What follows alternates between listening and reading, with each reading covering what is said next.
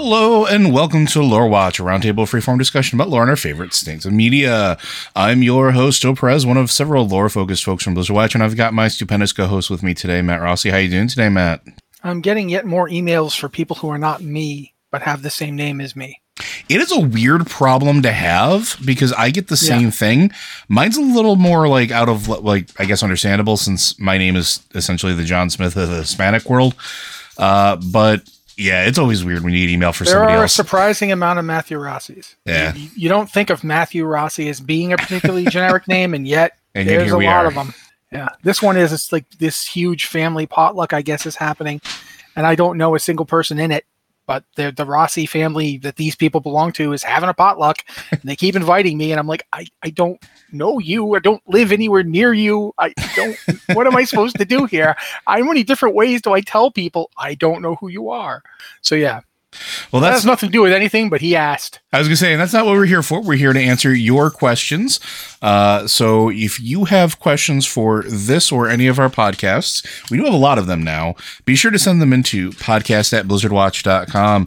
Uh, you can go ahead and just specify what show it's for and ask our questions. Or if you have a, a suggestion for a theme, just go ahead and let us know. Uh, if you don't want to do the email, you can also send them into uh, our various podcast channels on Discord. We have a uh, patron Q and podcast questions channel, and and we'll always look in that patrons channel first, just as a way of saying thank you for uh, those of you that are able to support us and continue to make sure shows like this and our other shows are able to work. If you can't support us, we understand. You don't want to do the email, we also understand. Uh, just go ahead and throw those into our Q and podcast questions channel. Again, just specify what show they are for, or if you want us to have uh, an adventure in which one, uh, which one of us gets to use it, make a game decide how me and Matt have to fight for it instead of mud wrestling or thumb wrestling. Either one is, uh, you know, acceptable, but I'm sure you guys can get creative. But without further ado, we're going to get started with the very first question here. Uh, and this one is uh, from Zek, a longtime fan of uh, the game and the podcast. Uh, I think I figured something out about the Eternals. I believe they are world souls that have died before waking up. The Winter Queen woke up without knowing how she got there. If a world soul dies, does the world not die with it? Question mark. So does the world that died become their realm in the Shadowlands? Because we know Titan souls can't really die, their energy just moves because they are, are conscious. But what happens to one that dies before waking up? Is Zovaal the world uh, Sargeras destroyed that was infested, or maybe is it the is that the Maw? Their only memory of life uh, starts in the Shadowlands, leading me to believe they are Titans that died before the world soul awakened. Also, I think Elune is a sleeping world soul that can never wake. Uh, her realm is the Emerald Dream your dream when you sleep. Uh, I think she is uh, a special world soul or one that chose not to wake up.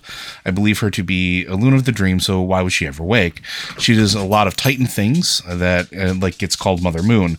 I don't think she's a moon at all. I think she sticks around Azeroth to protect it as much as possible with her somewhat passive abilities. Titans empower things, Elune empowers people constantly. Azeroth has two moons. I think Elune chose to be uh, by Azeroth and is in fact Sleeping World Soul watching over Azeroth. Azeroth is the final Titan. Uh, they didn't say the only Titan in a world. What if Azeroth never wakes up and does like Elune and would passively, uh, but uh, through the people who inhabit her because she not only is Azeroth special, but all races made up of it defy all odds constantly. There's a lot here to unpack. Uh, so I guess we'll start with uh, the the first ones first. We don't have any indication on what uh, the Eternal Ones really are. A, a, world soul that never woke up is as good of a, a, a, prospect as any of the others, and we do know that there is some sort of tie between them, or at least an equal of power level. But we do know that the power that a world soul generates uh, is immense, right? So Argus, I don't think technically ever really woke up. It was actually shackled uh, before it ever sort of was born and was used as the fuel for the engine that was being used to resurrect and sort of uh, force demons back into the plane ahead of time. Uh, in the books, we we or in the short stories, we actually get the whole glimpses of it being a uh, terrified world soul or one that is being tortured. Um, and when we face it, it we're not really sure that it's kind of woken up or if it's just a manifestation of that particular energy that's been twisted. Uh, but when we kill Argus or defeat Argus and send that soul to the Maw, or in this case, uh, just the Shadowlands in general, it overloads the arbiter. It, it's too much for the arbiter to handle. So I don't know necessarily that world souls that maybe never woke up became eternal ones, but there's nothing that says that it couldn't happen either. Uh, One thing to point out um, we don't know that Titans can't die. That is not something we know. Uh, we know that the Pantheon didn't die, but that was because Norgannon took action at the moment before their bodies were destroyed. Uh, he cast uh, a spell that spirited their world souls away before they were destroyed. That doesn't mean that Titans can't die. It doesn't mean world souls can't die. Uh, so we don't know that Titan souls can't really die. That is not something we know. It doesn't mean that it is the case, but we haven't been given that information one way or the other. So that needs to be pointed out. Um, and that also means that, for instance, the world soul that Sargeras killed when he destroyed that planet that was infested, we don't know if it died or not because we don't know if they can or not. If they can't, then where did it go? Did it go to the Shadowlands? I couldn't tell you. Um, since we don't we don't know what made the Eternal Ones, we do know that the bodies and the roles of the Eternal Ones seem to have been designed from the start by the first one. Uh, we have the the prototype Pantheon that we run into when we go into the uh, sepulcher of the first ones, which clearly indicates that the first ones have some kind of Eternal One generating device. And at least a plan for it too because like Yeah. the, the entire quest leading up to the reignition of the arbiter with uh pelagos taking over which slight spoilers if you haven't gotten there but it's been a while um you're essentially trying to find a power source to shackle the mantle to right like shackle the mantle of arbiter to in order to power it which they didn't do previously. The Arbiter, up until that point that we see in Shadowlands but never interact with, didn't have anything there. There was nothing shackled to it. There was no Mhm. soul in it. It was just the mantle run like an automaton. And one could argue that was the biggest mistake that the Eternal Ones made. That they didn't give the Arbiter a soul. They didn't give it a. Re- they didn't replace Zovaal they it's like they out they they fired him and then got a computer to do his job and unfortunately that left the computer utterly vulnerable when Zovaal showed up to take it back because it didn't have anything there. Uh, one could argue that the reason that the argus's soul damaged it so much was that it couldn't calculate what what to do with it. Yeah it wasn't There was programmed no for that much input yeah, right? It, there's no way that this being that just goes on by rote could possibly figure out the proper placement of an entity like Argus. Um, and you know that's quite possible. We, we really we are operating here on entirely sp- supposition. But I would point this out to you: a world that's lost its world soul wouldn't have to die or become a Shadowland because Mhm. we know one world where the where it seems to have never had a world soul in the first place, and that's Draenor. Mhm. Draenor had all the components that you would want in a world with a world soul in it. It had all the elements, it had spirit in abundance. It was practically a paradise, at least in terms for life, but also an incredibly savage and untamed place because all that energy was just there for everything to be fought over. there there was nothing there was nothing to tame the anima or the uh, we know it's anima now but it was referred to as spirit then right Yeah, anima and spirit are basically the same thing. And as a result of that, it's quite possible that if a world soul were to die inside a world, if anything, that world would seem to get healthier to the beings on it. Mm-hmm. Because the world soul that draws that spirit into itself would no longer be doing so. It, it seems very clear that the the anima of life is generated by living things, not by world souls. yeah it's World the souls world souls the world souls sort of sip from that font that is generated by the living beings Yeah, and it seems quite reasonable to indicate that the material world of A- that Azeroth and other worlds li- exist in, the for lack of a better word, we're going to call it the material plane because we play D and D for years, and it's just a nice, convenient term for it. The material plane that the worlds that you know, like Azeroth, live in, generates life by itself, uh, possibly due to the imaginations of the first ones. That's what it does. Like in a real sense, uh, to me at least, after seeing Zereth Mortis after seeing the the jailer's plan in action, I'm more convinced than ever that the other planes of existence, we're often called higher planes of existence, are conceptual. mm-hmm. in order for things to actually exist, they have to exist in a place where all of these things come together. And that's why you need the mortal material plane to exist in order for these other cosmical planes in the orrery to even be there. So in order for for concept planes like that to exist, you have to have a mortal plane for them to draw on because nothing in the Shadowlands could exist without anima. We've seen that. And where does the anima come from? Living things. They don't generate an erg of energy on their own. Mm-hmm. They don't have any. There's no anima in the Shadowlands without living things. It's just not there. Despite the fact that the plane itself, every plane you go to, like uh, Bastion or Revendreth or Maldraxxus, and whenever you go to them, without the continuing flow of anima from the mortal plane, they don't exist. They stop existing. The Shadowlands as a whole would stop if living things stop dying. I mean, that, that's sort of the whole point of the initial thing of the expansion, right? Is mm-hmm. e- we see how rapidly, in our terms, right? Because it hasn't been that long. It's only been two years at this point since the events of of Argus dying to us going to the Shadowlands.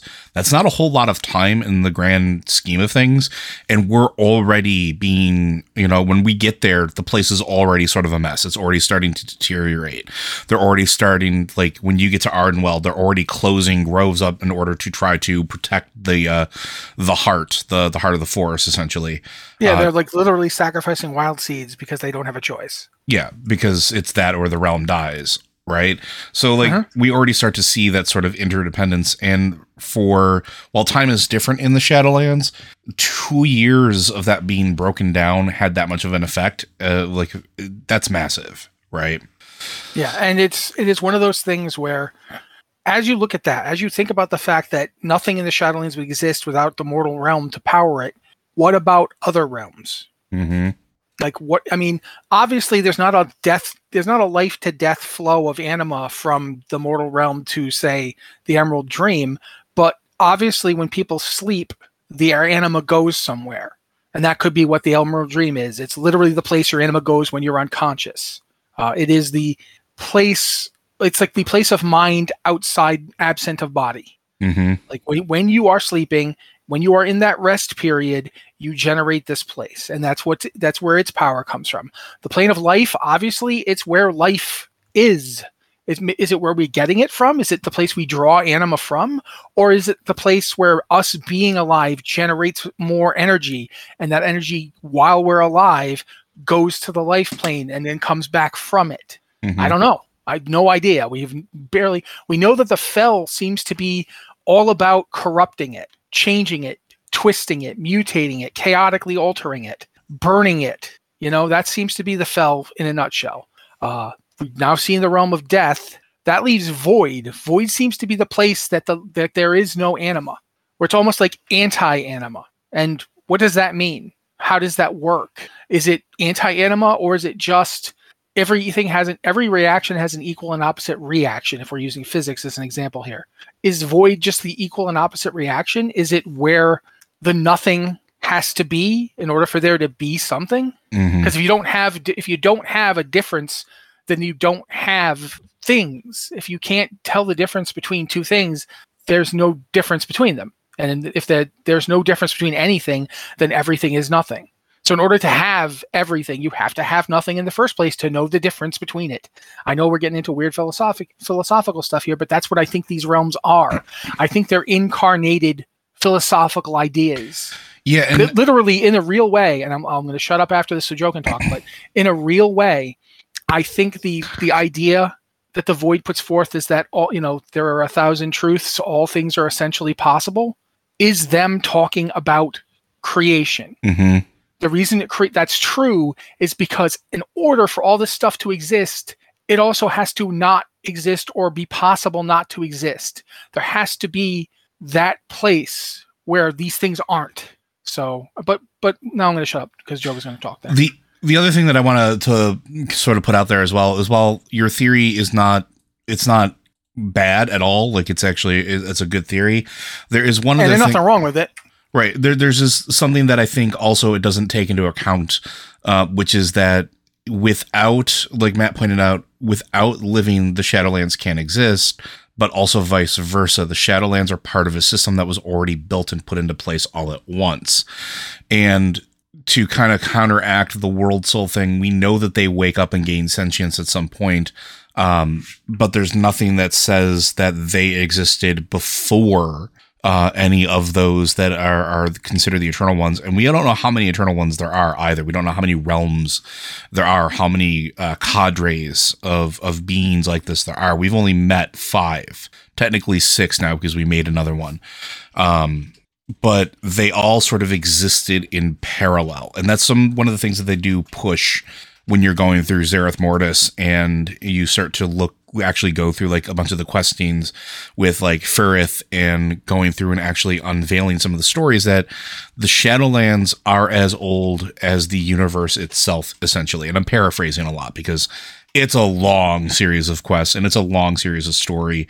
Uh, but the short version is is that essentially all of the realms have always existed essentially at the same time by design of the first ones right? Like this is their universal design. Everything has a purpose.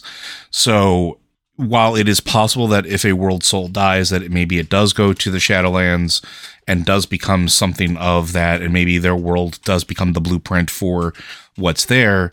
Usually, I, I would say that you kind of want to push that aside and understand that when the Winter Queen woke up and just remembers walking through the grove for the first time, and she remembers it being empty, right? There was nothing there waiting for her. It was just the land and just her. And then the first set of anima, the first soul showed up. And then she started creating the fauna and then the folks and creatures that would serve the court and started making the fairies and transforming the anima that was given to her.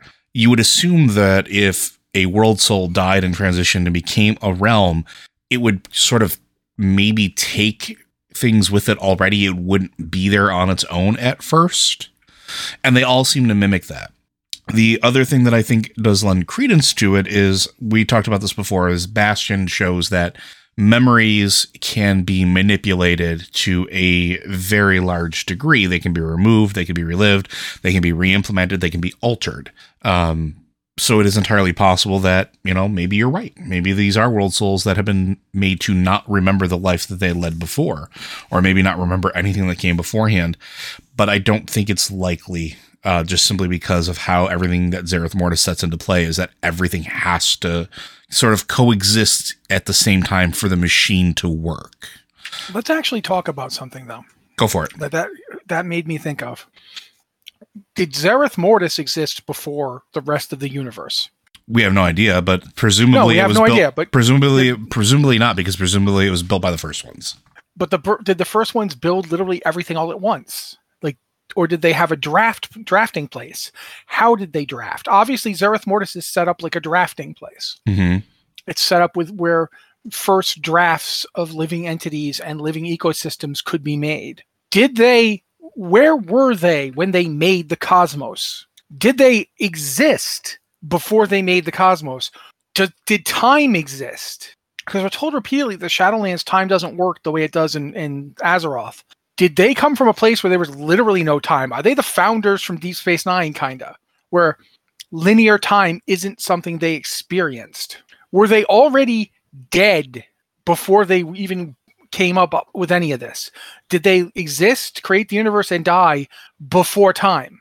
There's a lot to think about when we talk, like, because just talking about how it seems like the Winter Queen literally just appeared and there was no souls there and nobody showed up at the Shadowlands. We don't know when the first world souls actually came into the uni- the material universe. Like we don't, and we don't know. Although we're pretty sure they they come from the plane of order where arcane energy comes from. We don't. Although I'm not. So, I'm not so sure about that anymore. But still. Yeah, but we don't know why they exist, or if they existed in another realm first and then entered Azeroth's reality, or were they created by the process of Azeroth existing as part of that process of Azeroth existing? Or were they created by the first ones as essentially grove tenders to the universe to ensure that Azeroth existed, or or are they shepherded? Mm-hmm maybe the entire purpose of the material universe is the creation of titans Maybe that's why corporeal existence exists because Titans, unlike, say, the Eternal Ones or the demons or what have you from other realms, would be born into full material existence. It's like a god that has gone all the way from the the part where everything is nothing and nothing is everything to the part where you create a universe. Mhm. and thus the universe has discrete existence and non-existence and is composed of all these parts. And now that godlike force is reborn or born into a world where it can exist and be capable of changing existence by its existence. And that's why the void lords want to corrupt them so badly in the first place because unlike the void lords who because everything is possible to them can do nothing you know they have to create things to do it. Think about how debased the void lords actually are from the purity of the void. The second that you make a decision the second that you choose something you are less. You are no longer the embodiment of 10,000 truths. You're now this thing is something i did. Therefore this thing is what i did Yeah, no, that's that's very true, right? Like, and that's we see that when we start talking about the old gods, right? Because the old gods are essentially what lesser versions of whatever was hurled in here from the void, because Yeah. they've they've essentially been given form and been altered by this material plane, by what existed, by what Yeah, know. they in fact that's where all the servants of the old gods are literally created out of the material of this plane, including the old gods themselves. Their bodies that they grow are made of twisted stuff that was already here. Mhm, mhm. To the point where like the curse of flesh and the all that stuff is about them twisting what's already here. And by making them, by throwing them into the material universe, they're essentially copying whatever the Titans are for whoever the hell put them here. And it's just it's fascinating to think about. Is this a case? Is this a case like where the, the first one's plan for reality actually calls for this? Now, Like, did they design the cosmos to do this? Or is it a, like a corruption error? Like when you get a virus and your RNA is repurposed, is it like that? I don't know. But thinking about it in terms of where the, the Eternals come from, the Eternals seem very much philosophically like the Titan, but practically very different. And now I'm going to shut up because Joe was trying to talk there. I was gonna say now, and the other thing that I want to consider here is moving on to some other other sections here is talking about Elune as well. Now, the the proposition that Elune is a sleeping world soul that can never wake, uh, and her realm is the Emerald Dream. I I'm I don't dislike that, but I don't think that there's enough evidence to support that. And and while a lot of this is speculation, I think we've seen certain things involving world souls that sort of tell us a little bit about what happens when they're in that sort of nascent state. And uh, and also we have seen enough now about Elune to know Yes. that she transcends even just one world. Yes, because she can move freely between realms. She can move freely between uh, the barrier of existence, which I don't think is talked about enough. Uh, but going back to the the the world soul portion of it, real quick, before moving into more about the Elune, Argus and Azeroth are were incredibly powerful world souls. Argus was incredibly powerful as a world soul, which is why Sargeras used it as sort of the fuel for the engine that he that he did. Right, that's why he did that. Um, but Argus couldn't affect things outside of itself, even when it was aware. Going back to the short story, uh, Thousand Years of War, where you know they have the vision when when uh, they see the soul of Argus calling out in despair. It can't actually affect anything. It doesn't send for help. It doesn't go anywhere. Um, it just knows enough that about its existence to say, "I need help." Azeroth is much the same. Think about In it. In fact, in fact, I'm gonna. I think I'm going along with you here. Go to the Magni comic. Mhm. Yep, I was just then- to say that. Yep, go ahead. Oh, just when when in the Magni comic where he's talking to his daughter and he's talking about how he became the speaker for Azeroth, he talks about the fact that Azeroth reminds him of her as a baby. hmm That it doesn't actually say anything to him. It's not speaking to him in words. It's crying. A baby does not tell you, "I'm sick and colicky." The baby screams at you, and then you pick the baby up and you try and soothe it, and eventually the baby might get soothed just by your presence, or you might start trying stuff to soothe it. Like, what about if I give you a bottle? Mhm. You don't want a bottle. What if I change your diaper? Oh, you definitely wanted your diaper changed. That's kind of the way.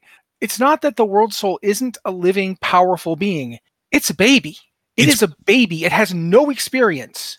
It has no conception of what it is doing or itself. or context. Yeah. Yeah, it has no consciousness yet, or more la- more accurately, it has no self consciousness yet. It's it's not like a baby. Babies aren't stupid. It's not that you have a baby and it doesn't know how to do anything because it's a moron. It's a baby.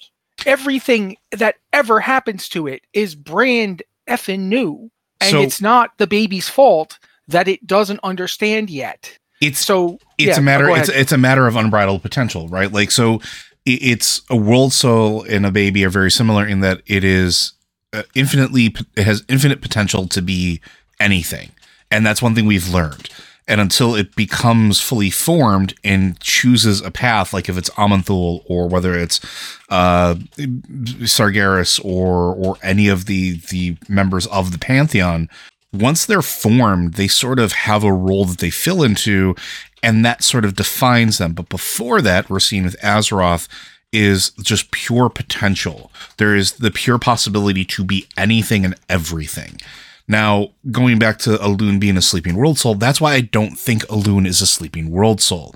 Elune has a defined role, whether we know completely what that role is or not wait, yet. wait a minute. Go wait for minute, Though, wait a minute. It's not an infant. Mm-hmm. but it might be sleeping, not the way that they're sleeping. They're not sleeping, they're in the womb. Well, I was going to go a little no, bit different. about- I was going to go a yeah, little bit different, but go ahead. If she woke, and by woke we mean was born, took herself to that level of conscious being, and then chose to go back into the dream, it makes sense that, you know, she's Ysera. She's like Ysera in that she took upon herself the conscious act of going into a dreaming state. She's a lucid dreamer. And so everything she does is through intermediaries, but it is not because she can't interact with the physical world. It's because she has chosen to interact through dreams and portents for the most part, because that's where she's most effective. That's one possibility. I think we have to be very careful when we use the word woke when we're talking about a Titan or a world soul. I would agree. Um, and the other possibility is that she's not even asleep. It's Yeah. just her her style to well, do this. I was going to go a different route with it too, right? Because By I all think means, go with that different route. Let's hear it. so. The, the the way that I was thinking about it is just thinking about Elune in terms of the fact of what we know about the Pantheon of Death, because the Pantheon of Death and Elune are very clearly cognizant of each other. We know that Elune can travel those realms. But why is that? Why is it that the Winter Queen refers to her as my sister? Why does the Winter Queen understand that Elune exists? And why does Elune understand the Winter Queen exists? The Winter Queen has a very interesting role among all of the Pantheon of Death. The Pantheon of Death itself is essentially crafted uh, to be self-contained as far as getting the anima, getting the the souls in, converting them or extracting what power they need to out of them, and then essentially shaping that anima and those souls into what it needs. Whether it's in Maldraxxus and you take on the role of a protector of the realms, where you fight for eternity, but then when necessary, go and fight the void or go and fight whatever extra dimensional invasion comes your way. Whether it is going to the Kyrians and being molded from an aspirant into a full fledged Kyrian, where your job now is to bring souls in and transfer them back to um you know to the the actual realm of death to shepherd into that process. Or if you're in Revendreth where that soul must be prepared because it has too much baggage too much weight with it. But Ardenweald is a place of rebirth. It's a place of nurturing. It's a place of healing. It's a place of taking those wounded souls and in many cases sending them back to the material plane or where they came from whether it's another realm or we talked about the last week we talked about the wild gods and them going back to the emerald dream. What if Elune is a mother program? What if Elune is designed to go everywhere and protect and nurture the souls or or spirits that she's in charge of, and not necessarily a Titan or world soul, but on that same level of footing. She's often associated with the light and healing, sure, but she's also very present with Azeroth. Like you point out, when Azeroth had the first gaping wound that it ever received, the reason the Night Elves started worshiping her, and I believe the trolls before that, the Night Trolls, um, they saw an entity that they thought was the moon enter the wound and leave the wound. Enter during the day, leave at night. We don't know what Elune was doing during that time frame, but we can suspect that it might have been healing or stabilizing because that's one of the aspects of what Elune does. And I received a message from Matt in the middle of this, and I think we're going in the same direction. So I'm pretty happy about this. Um, but also all the souls that are on that got sent into the Shadowlands. What was Elune trying to do? Elune was trying to shepherd them one out of a horrible situation, but by the same the same prospect, helping keep the realm of rebirth active so that those souls that maybe are in her charge could return back to her someday. They could be reborn after the realm was stabilized. Elune is also associated with protection, and this is where I'm going to let Matt talk some more, because what does a mother do if not protect their children, at least in the rhetoric of, of written word? And Elune's one aspect, the Night Warrior, is there to protect its people or her people, and again, souls in her charge. And I'm going to let Matt go now. Yeah, there's actually two roles to talk about when we talk about the Night Warrior. I'll talk about the protection one first, but then I'll segue into the other one. Um, the Night Warrior we know of from multiple things. One of them is the the planet Physandi, I believe it is pronounced. Mm-hmm. Um, that was attacked by an old god. Yep. So an old god was probably trying to get to the world soul on that planet. Because why else would he be there? You know, they they don't just show up. Um, like, hey, we're old gods, we're going to do stuff. No, they're put, they're thrown into the universe to find and corrupt old, Titan souls. So the planet Physandi probably has a Titan soul sleeping in it, and the old god came to corrupt it.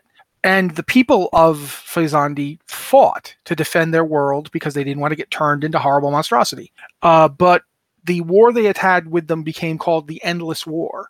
And Kadarin's mother, Kadarin was the the person uh, who basically tried to channel the power of Elune directly as a, the Night Warrior and died. But Theranax, uh, lover, um, and then later husband, did Winterite and actually survived it he became the Night Warrior, and in so doing, defeated the old god. Like I'm keeping that in mind. The power, the full power of a Night Warrior is capable of destroying an old god. Oh yeah. If you channel the power of Elune in the Night Warrior, you can take out an old god. That puts you above the Titans. Yep, because they cannot do that. They cannot just destroy an old god. Like he he didn't destroy the old god also, and then have a bunch of parts all over the planet to deal with. He took the old god out. Also, but with, uh, also with Eonar, Eonar the Lifebinder, where did we find Eonar soul when we were looking in, like trying to locate the last yeah, I'm Titans? Get, I'm getting there. I'm yeah, getting yeah, there, yeah, yeah. Okay. But that's not all the Night Warrior does. Um, I would argue that it's the Night Warrior aspect of Elune who sent those souls. Mm-hmm. Because the Night Warrior has been said multiple times to be a psychopomp. A psychopomp is a, is a being that, when things die, shepherds their souls to the proper destination. It's very similar to the role that the um, why can't I think of their name? They're the people from Bastion. Come on, Matt. You're talking about the Kyrians. Thank you, the Kyrians. Yep. The, the, the the Kyrians perform this role for in the Shadowlands, but somebody gets them to the Shadowlands in the first place. Elune is one of those beings. The whole thing where she she hung uh, Ysera up in the stars that's something that Elune has been known to have done repeatedly throughout the history of the elves. Um, and you'll also notice that even when she's the Night Warrior, she's not cruel. Like she doesn't want to kill her Night Warriors. It's just that they can't endure it. They can't endure the pain of being the Night Warrior. It's like jumping a tell- it's like jumping a fuse box, right? You can do it for so long and you can circumvent some of the the, the things, the safeties, but eventually it's going to burn out. But think about what that states about Elune herself. Elune has a way to not die from being the Night Warrior because she can then be the other aspect. If there's just one, I think there's another one out there somewhere. By the way, I think she's got at least 3 mm-hmm. Um, but when the Winter Queen is calling Elune her sister, it's because they perform equal and opposite functions. Mm-hmm. The Winter Queen gathers up the souls in Ardenweald, gets them into wild seeds, gets them ready, and sends them back to the land of the living. Elune's Night Warrior aspect gathers up the slain, gets them together, gets them ready, and shepherds them to the Shadowlands, where they will then be placed according to that the way the Shadowlands work. She was obviously unaware of the problem with the drought, which is not surprising since the entirety of it all happened relatively quickly. And then she literally, as Argus was barely even cold, Elune saw thousands of her people dying all Mhm, at once. Mm-hmm. It wouldn't have been a lot of time to to like know to like suss out the situation in the Shadowlands. She just knew that many of her people dying was going to cause problems.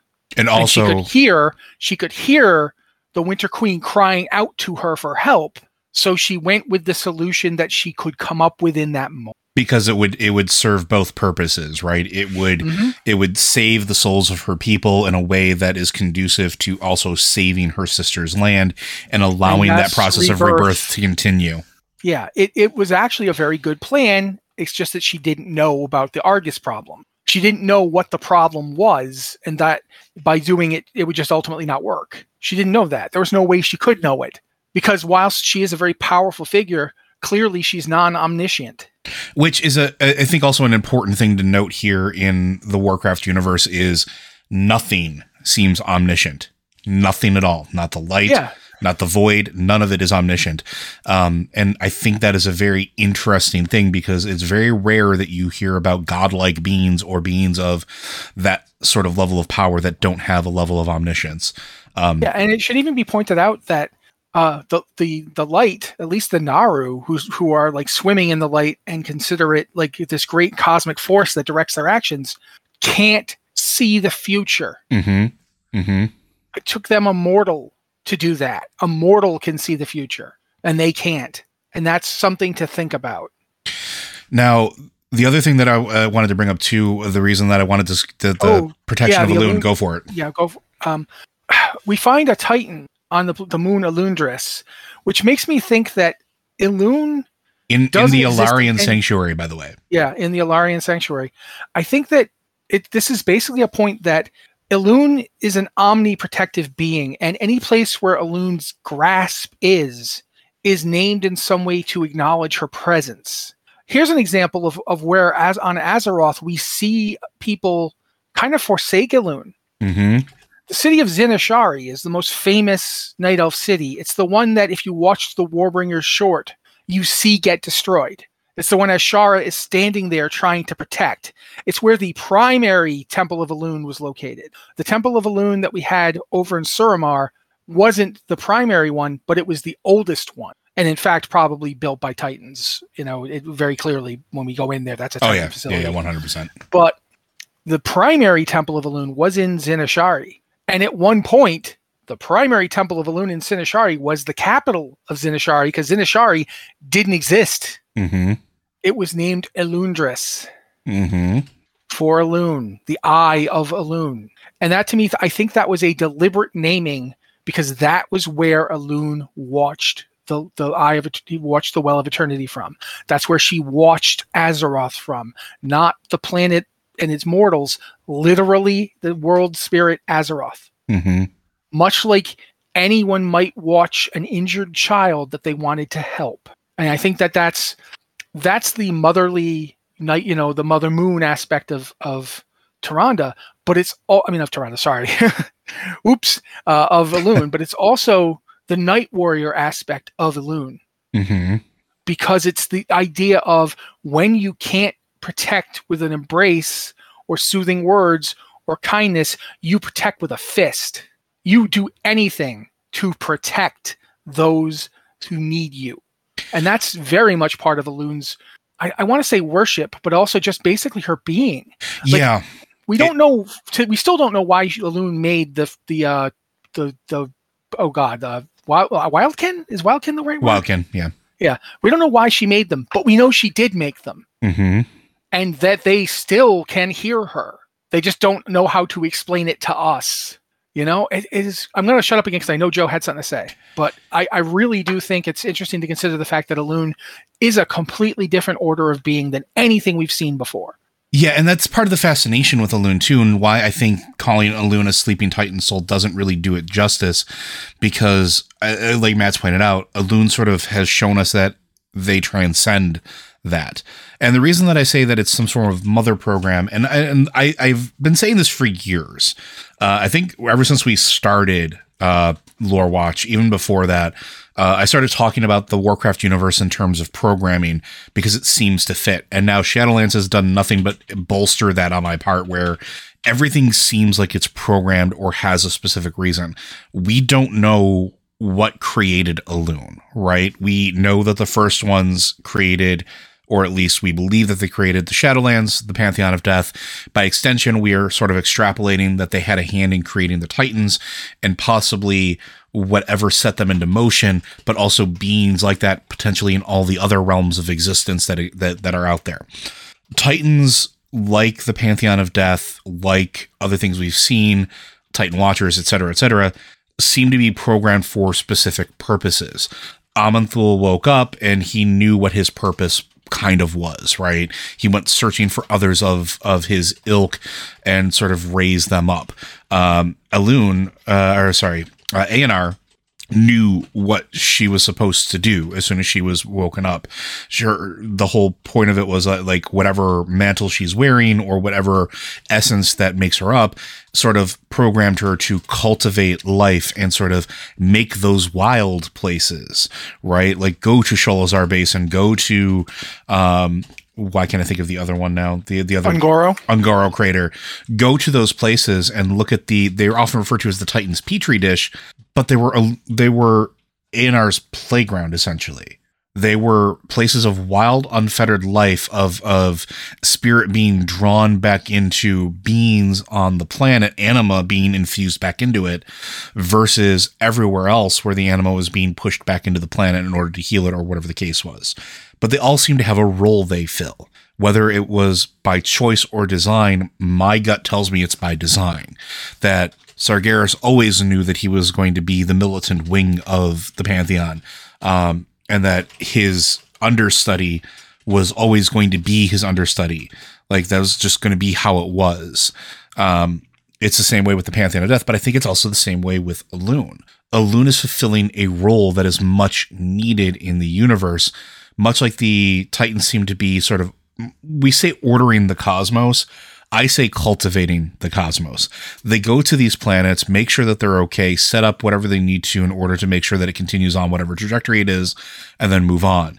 Uh, even if there's no world soul, we've seen that they've interjected themselves multiple times to sort of, you know, cultivate what happens there or Look to at what happens it. on Draenor with Yeah. Aggramar. Aggramar is in the middle of a hunt for Sargeras, who at this point he doesn't know has turned on the Pantheon, but he cannot make himself leave when he finds Draenor and And find that it's out of whack. Yeah. Even though he knows I've got a job, I've got to be doing it, I need to go find Sargeras. I can't leave this place like this, or the or the poor living things on it will never get anywhere. hmm So he acts. He doesn't act with anything like the subtlety or the completeness of the full pantheon, but he still acts. He's like, okay, I'm just going to grab this great big chunk of rock and I'm going to infuse it with a whole bunch of power. That should take care of it. You know what I want you to do. And the big rock monster is like, okay. And then he's like, okay, I gotta go. I if I get a chance, I'll come back later and see how this worked out. And he and he's out because he has things to do. But he could not make himself leave until he did something. Now let's think about this in terms of what if Elune is not a Titan or a World Soul or anything like that, and she's not like what is she? Is she they're all out there cultivating, but what is what is it we were always told the Emerald Dream was? We were originally told that it was a backup, a backup blueprint Now think about what a backup is and how you might make use of it. If there is the if, if the Emerald Dream is a repository for the backup, not just of individual worlds, but of creation, and it's accessible through worlds, Multiple worlds. you could you could theoretically use a world to get access to this thing, which is essentially the source code for creation, and recompile it. You could basically say, let's go back to running off of version 1.0. And then I got some changes I want to make. But first, let's go back to 1.0. And from there, we'll move forward. If you think of it that way, Elune would be reorigination. Mm-hmm. She would be that force. When you turn on the reorigination force and you completely take a world back, that's Elune. That's the warrior. If you think about it in those terms, in this cosmos, beings seem to embody concepts, and that could mean that a concept could have existence as a being, even if it wasn't necessarily designed to be one. Elune feels to me like she could actually be like it's possible that a reorigination we, we know a reorigination was used on Azeroth exactly once. What if that got Elune's attention? Because that reorigination was used before the rise of the Night Elves. It was used in what's now uh, I want to say Uldum. Yes, Uldum. It's why Uldum is a desert today. And it was used way before the Night Elves became the Night Elves. So what if that thing was turned on and Elune was like, What? And looked over and saw that and was like, Oh, no, no, no, no, no. And that's why she started. First thing she did was find the race that it was used against and found a group of them and made them night elves. And that's why it's night elves in the temple of Sar, the, the, the, the tomb of Sargeras, the temple of Elune in Suramar has night elf symbols there. Think about why that might be. And that's the thing that really gets me about this whole thing is Elune might be the cosmic force itself that we see in Ardenweald. Mm-hmm. It's it's in Ardenweald we see that dead things can come back. It's for lack of a better word, it's what we see every autumn. When you go outside and you see leaves falling out of the trees and you see like things getting withered and skeletal, you know that that's necessary for the world to come into spring. When you go to Ardenweald, the reason that the win- the Winter Queen is there is because she, even though the place still looks pretty lively, she is literally winter in its metaphorical sense. She is that that period of rest before renewal. Mm-hmm. Elune is the renewal. That's what she does, and that's why she's a guardian and a warrior. Because all those things, they're all aspects of life as it returns.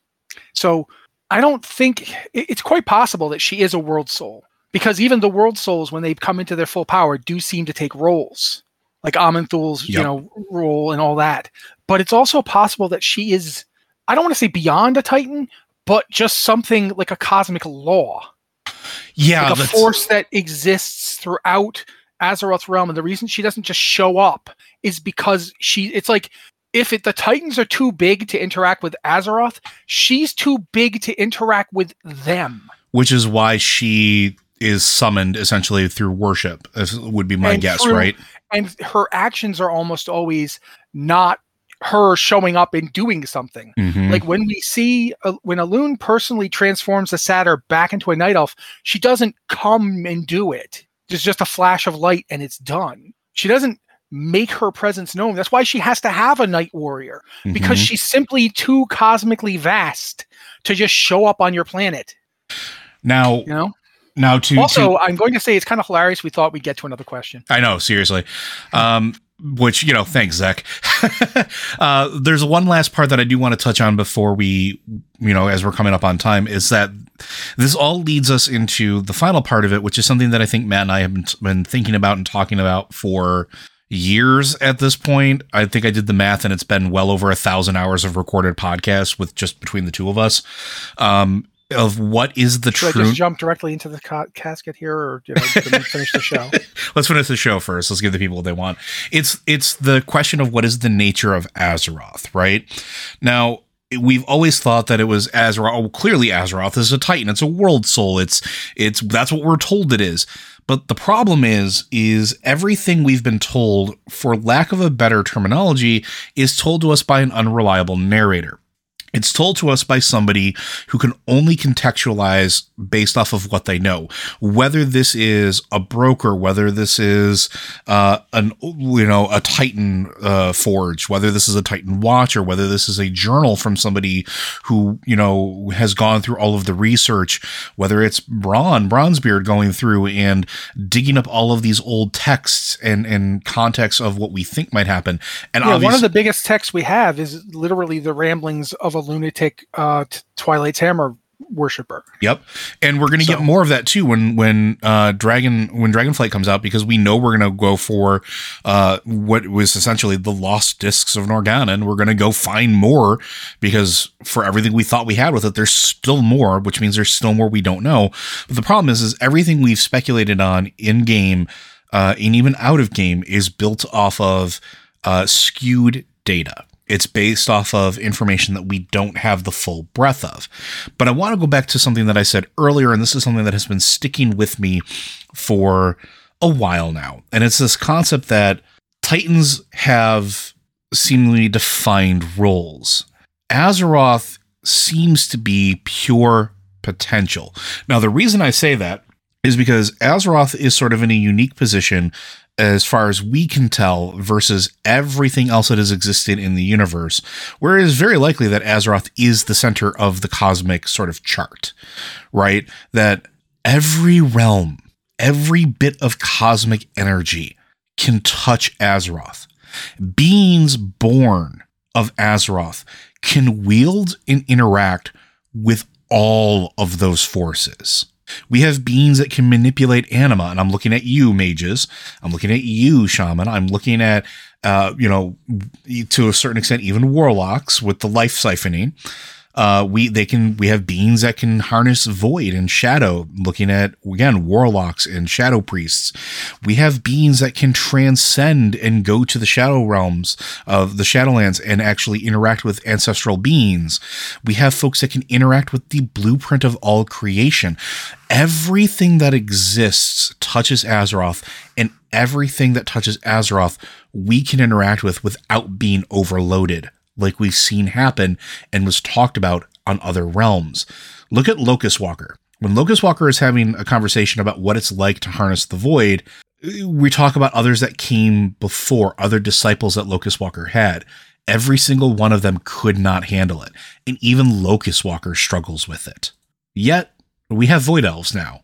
They seem pretty okay, for the most part. They still have the Whispering, but they definitely seem to have it more under control than the Ethereals did we have the mages that do the order. We have all we have death knights that can walk into the Shadowlands, just like the Val'kyr the Val'kyr can, just like the the Kyrian can. We touch everything. Azeroth, for lack of any other definition, represents sort of, in my mind, the ultimate culmination of infinite possibilities.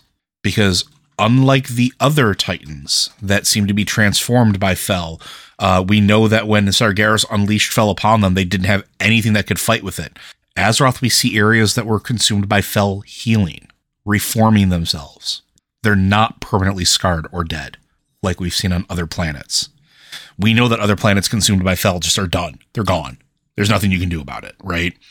Azeroth is unlimited potential. Matt posited this a couple weeks ago, and I and, and I think there's something to it. Azeroth isn't necessarily the final Titan. Azeroth, Azeroth might be the final experiment that the first ones were going for. A being that could potentially exist in a nexus of everything. That's been sticking with me. I don't know that Azeroth is a Titan. I think it might be bigger than that. And that also might be why Elune has set, taken such personal interest in it for as long as, as they have. Let me put it this way.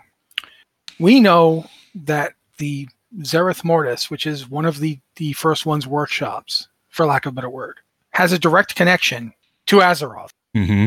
Now, the machinery we see on Azeroth was built by the Lich King under the influence of, you know, Zovaal, but the the channel was there. Zereth Mortis has a path directly to Azeroth. Yep. Why would you put that in? Why is that necessary? Unless you, unless you needed it for something the neck the neck that you get off the jailer looks like the heart of Azeroth that we get, and I don't think that's a coincidence. Yep. And for that matter, I mean, think about this: That's the building you're in when you see this thing being used is the sepulcher of the first ones. Mm-hmm.